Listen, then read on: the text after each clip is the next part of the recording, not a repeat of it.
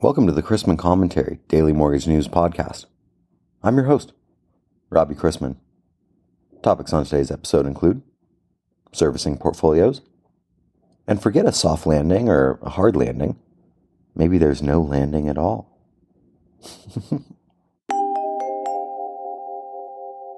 I'd like to thank today's podcast sponsor, Agile, bringing the mortgage capital markets into a new digital era. From lenders to dealers, Agile is the new way to quote MBS. Learn more at trade-agile.com. As attendees from the MBA's servicing conference headed home this week, they may have learned that some airport lounges are cutting back on free guests.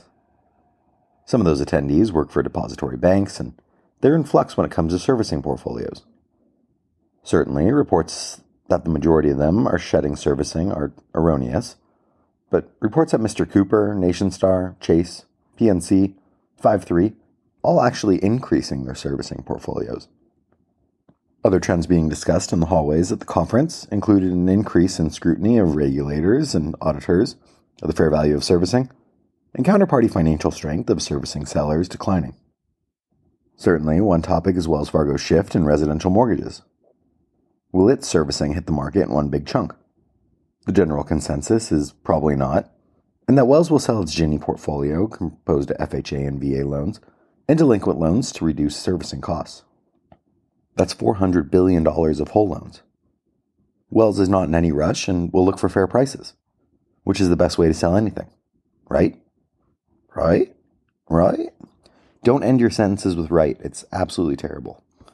Take it from someone who has to edit out the ums and your knows and other crap from people's interviews all morning long. okay, back back to the real mortgage news here.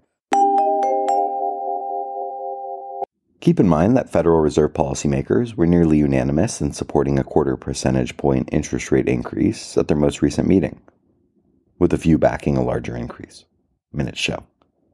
But all participants indicated rates would need to rise higher, and several observed that a policy stance that proved to be insufficiently restrictive could halt recent progress in moderating inflationary pressures. Soft landing, hard landing, now there's talk of no landing for the global economy, in which economic growth holds steady and inflation remains high. This scenario would result in tight financial conditions for longer and could weigh on government debt and risk assets. Economists surveyed by Bloomberg expect the Federal Reserve's peak interest rate to be higher than what has been projected, after recent data showed inflation had remained high. The economists expect policymakers to raise the federal funds rate to a peak of 5.25% and hold it there through year end. Looking at yesterday's bond market, in reaction to another strong jobless claims report and a downward revision to Q4 GDP to 2.7%, which was coupled with upward revisions to the price deflator and the personal consumption expenditure component, we had another rally in the bond market yesterday. Growth was driven primarily by inventory growth. Services spending rose, driven by housing and healthcare. Government spending was revised upward as well. It's an off putting mix for the Fed as growth is still running above potential and inflation is still running above target. Though we are talking about data, data, data, data, that is far in the past at this point.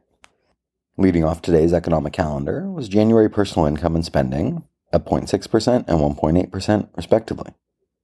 We've also received the core PCE deflator in at 0.6%, more than expected, which brings it to plus 5.4% year over year, and that means it's not going in the right direction.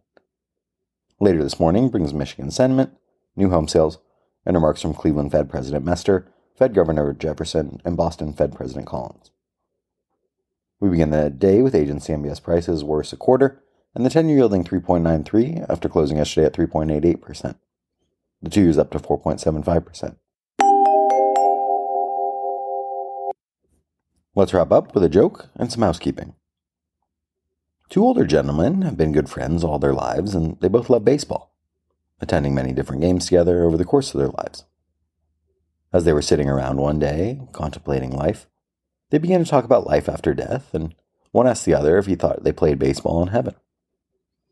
After much discussion, they came to an agreement that whichever of them died first would be sure to come back to Earth to let the other know whether or not there was baseball in heaven. As it happened, a few months later, one of them did die. The one left behind was contemplating the loss of his dearest friend when the friend returned to Earth as promised. The guy who had died told his friend that he had good news and bad news. He said, My friend, the good news is that there's baseball in heaven. The bad news is you're the starting pitcher tomorrow.